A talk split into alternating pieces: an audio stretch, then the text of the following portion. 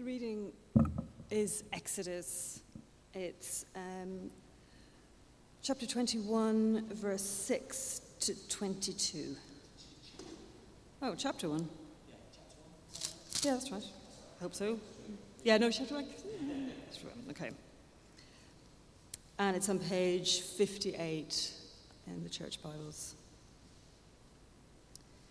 Now Joseph and all his brothers and all that generation died. But the Israelites were fruitful and multiplied greatly and became exceedingly numerous, so that the land was filled with them. Then a new king, who did not know about Joseph, came to power in Egypt. Look, he said to his people, the Israelites have become much too numerous for us. Come, we must deal shrewdly with them, or they become even more numerous and if war breaks out, we'll join our enemies, fight against us, and leave the country. So they put slave masters over them to oppress them with forced labor, and they built Pithom and Ramesses as store cities for Pharaoh. But the more they were oppressed, the more they multiplied and spread. So the Egyptians came to dread the Israelites and worked them ruthlessly.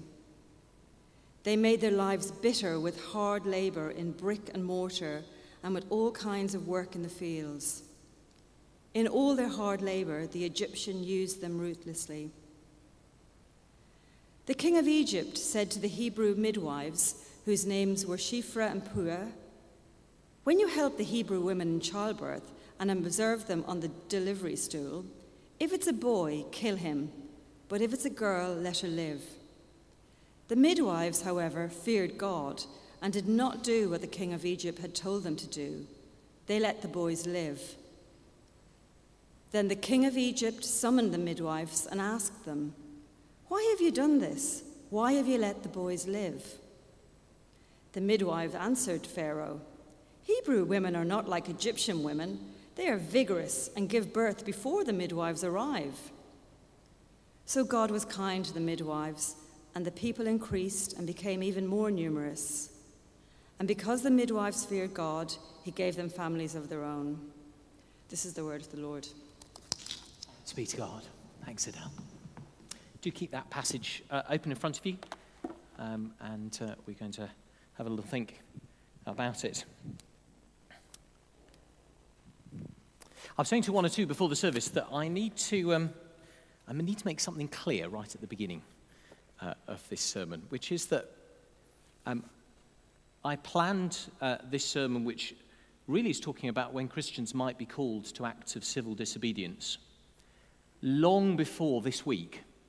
Uh, and what I'm about to say isn't uh, a political comment uh, on our new government um, or new prime minister or really on anything uh, that is currently happening. You're going to have to join up the dots for yourself and what you feel God's calling you to.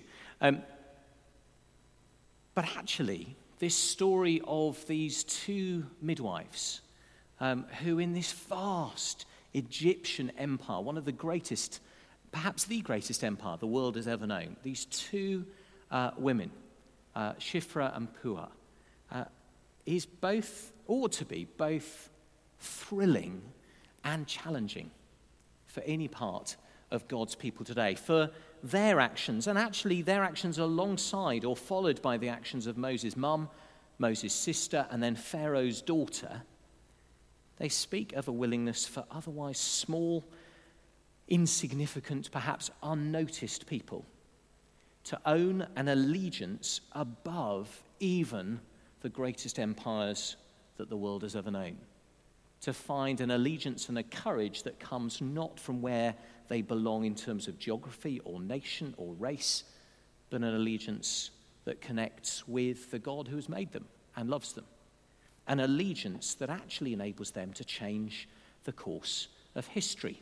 And of course, you don't have to delve very far into history to realize that it is the little individuals along the way who make such a vast difference. It doesn't actually matter which bit of history you choose, whether you're uh, into your modern history and you're looking at the Second World War or you're looking at changes in the, the Soviet Union back in the 80s, or whether you're going much further back and you go into Tudor times, or you go into the, the Dark Ages, or you'll go into sort of the prehistory or the Greeks or the Romans. It doesn't matter where you look.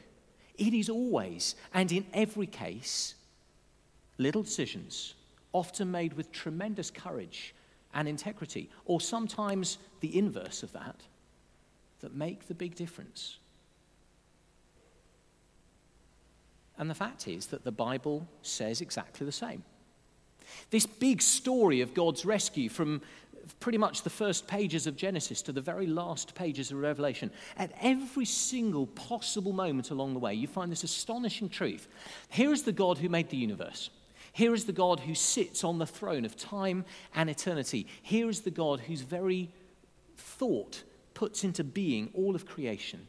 And yet, or and at the same time, his rescue is brought into being in every case by ordinary people like you and me.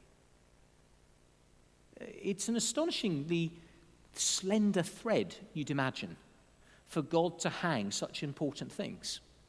For example, you've got Ruth. Ruth, who chooses the friendship of Naomi. And without that choosing, you would have no family to end up with Jesus. You have Hannah, who goes to the temple to pray for a child and who is willing to bare her soul before the priest, whom she hardly knows. And because of his prayer, because of her vulnerability and honesty, God gives her her son Samuel, who is the one who then anoints King David. And you have David, the shepherd boy, the one who's anointed as king, but still has to have the courage in front of a whole army to go out and fight Goliath and use his skills as a shepherd boy with a stone and a sling. Or what about Esther? Esther, a young woman, completely out of place, effectively in slavery to the king of a vast empire so far from home, who chooses the courageous path not simply to save herself, because she was safe, she was the wife of the king, but to choose to save her people, who saved God's people from genocide. Now, I could go on. I literally could spend the next 15 minutes just talking about person after person after person after person after person if you like, from whom God seems to have been willing to hang the whole of his story at each point. There is this glorious grace of God who could do everything like this by himself, but chooses to use ordinary people like you, like me, to bring about his purposes, to give us choices and lives that make a difference, that make a real difference, that change the course of somebody's life, of a family's life, of a community's life, sometimes the course of world history. Because that's how God loves to work. It's not that God doesn't care and just leaves things to chance, that he's some sort of roulette player and loves the sort of thrill of chance. No, it's that actually God's ways are woven up with our ways. God chooses to be at work through us, not just over our heads. God chooses to partner with the very people that He's made. And one pair of those people are these astonishing women, Shiphrah and Puah, these two midwives in Egypt. And it's clear that they had something in common with women and men down through the ages amongst God's people, which is that far from simply having a clear sense of identity that came out of just a racial group, uh, a sense of sexuality or of gender or of social class or of nation or even religion. They had a sense of allegiance to God, their Maker. A sense of allegiance to the one who has set things in place, who has said there are things that are right, there are things that are wrong, there is a value on human life, even the life of a tiniest child whom Pharaoh has decided should die.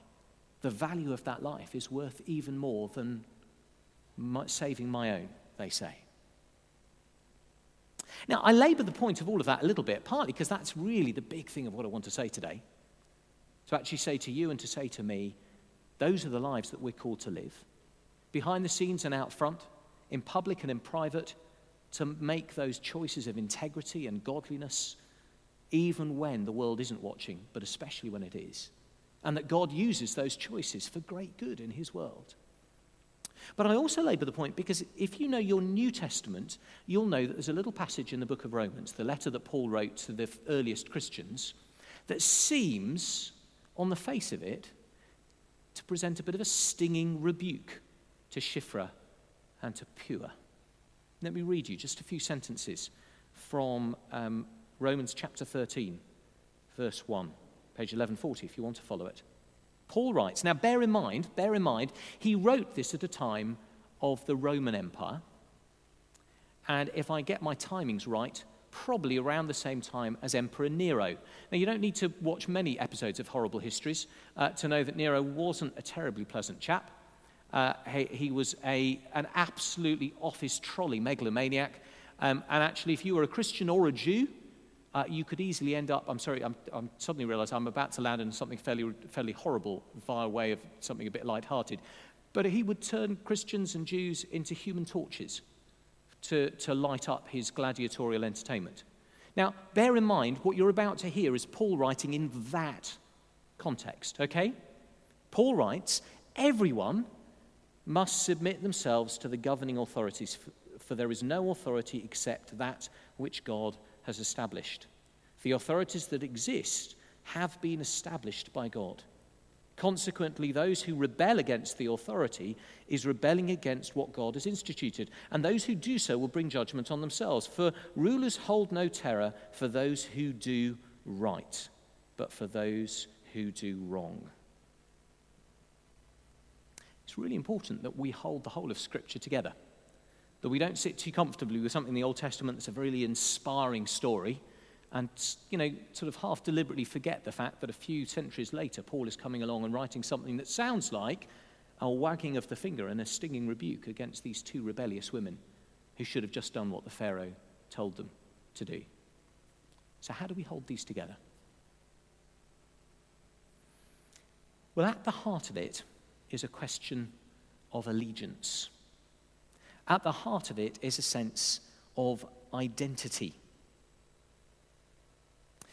there is a sense of allegiance and identity that will at times take you down a route of civil disobedience, that will move people to overthrow rulers, that will rule, move people to protest, that will move people to um, disobey law, to be out on the streets or occupying government buildings. The Christian perspective is a radically but nuanced version of that. Because what it says is that our highest identity is not just to some human ideal or human aspiration. We aren't simply protesting because we have an ideal called democracy, or because we have an ideal called human flourishing, or because we have an ideal called human justice, or because we believe every human is precious. Those are all true, and every Christian ought to be absolutely passionate about them. But for the Christian, the heart of our attitude to all human authority, as Paul makes very clear, is simply and only because God is king.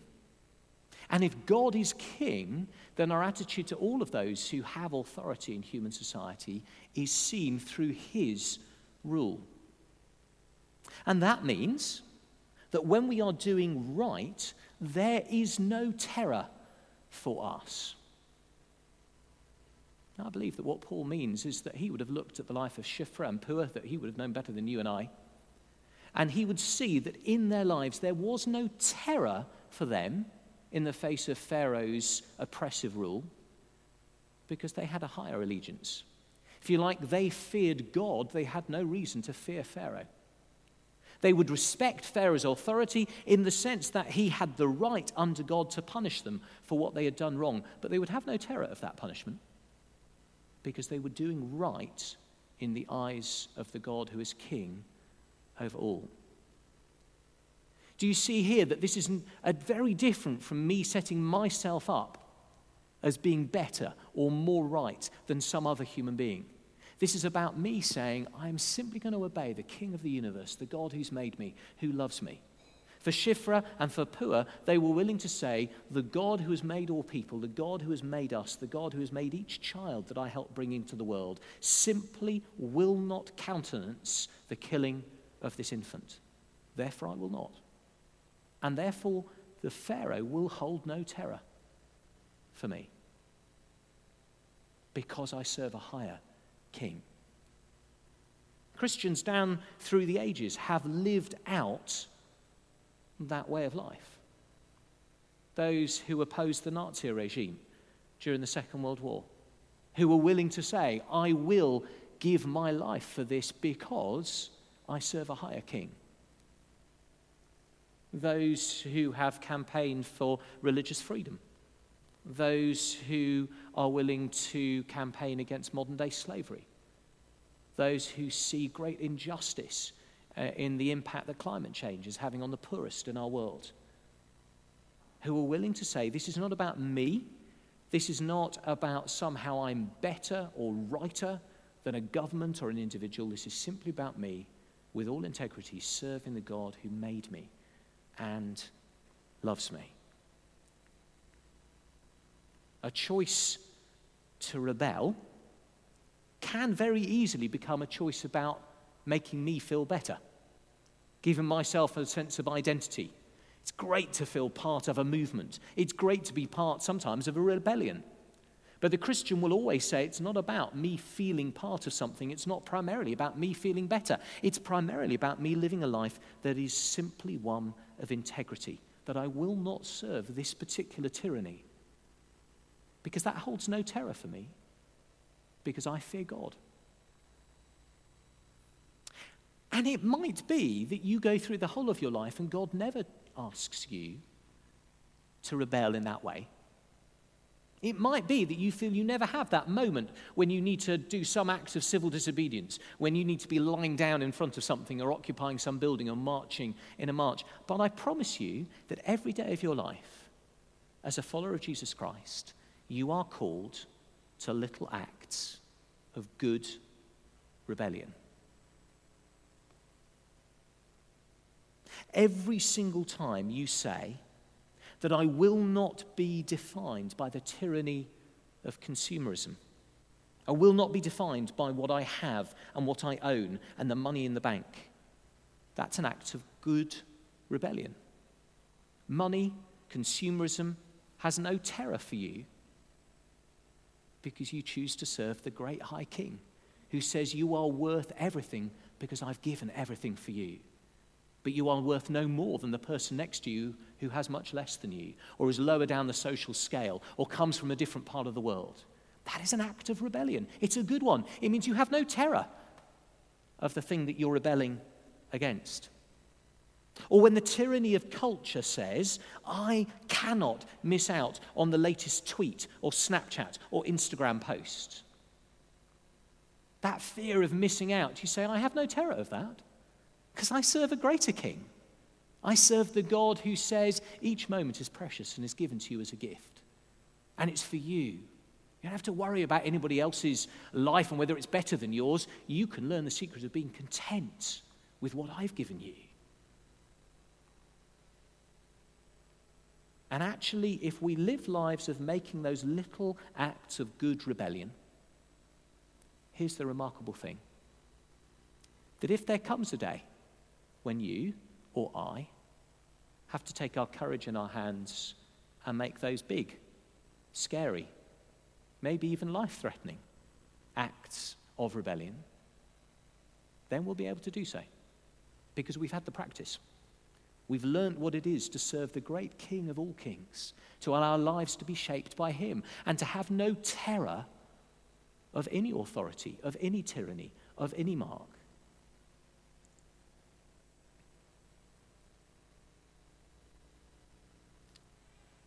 So, how do Christians prepare for those lives that make a difference in God's work of rescue?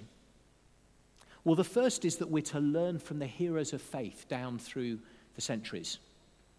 Read the Bible, see these astonishing pictures of heroes of faith. Some of these beautiful, unnoticed stories round in the back pages, down the side alleyways of Scripture that you suddenly find actually are the path through which God's rescue came, who at the time would have thought they were nothing and nobodies, but chose to rebel wisely and in good. But also read the stories of the great women and men of faith down through the centuries. Read the likes of Bonhoeffer during the Second World War, Martin Luther King during uh, the, the campaign for, for racial equality in the United States. Read those who have chosen to step out in faith, to be those who make a difference where they are. And choose on a daily basis to make those little acts of rebellion count and to know that that's what they are. A final thought. Many of us here are parents. Many of us here are thinking all the time, gosh, how, how on earth do I help my children, this next generation, to make a difference? And one of the things they're watching in our lives is who we serve, what we're terrified of, if you like, what we fear. And they pick up very quickly if our biggest fear is not having enough money, or our biggest fear is our status being a bit too low, or our biggest fear is what others think of us, or our biggest fear is fitting in. The greatest thing that we can show any child of the next generation is that we serve the great high king of all kings, and that therefore no other tyranny no other rule, no other leader holds any terror for us because we serve a different king. Shiphrah and Puah did what they knew was right at great risk, as did Moses' mum and Moses' sister. And actually, in the end, even Pharaoh's daughter was willing to do the same. You and I may never get written down in the annals of Christian history. You and I may never make it into the history books at all. But you will be making those little acts of godly rebellion every day. And the world will be different because you've done so. What might it be this week that will mean that you will live differently? Let's pray together as we pause, as we reflect on God's word.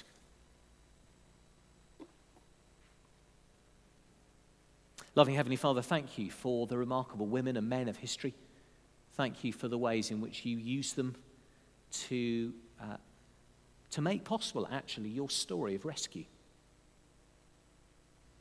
Our prayer is that whether we are ever well known for our uh, acts of godly rebellion or whether they are hidden in the pages of uh, sort of side streets of history, thank you that each one is precious to you and that each part of our life that we submit to the real King of all kings is precious to you and useful to you in the history of you rescuing this world. In Jesus' name. Amen.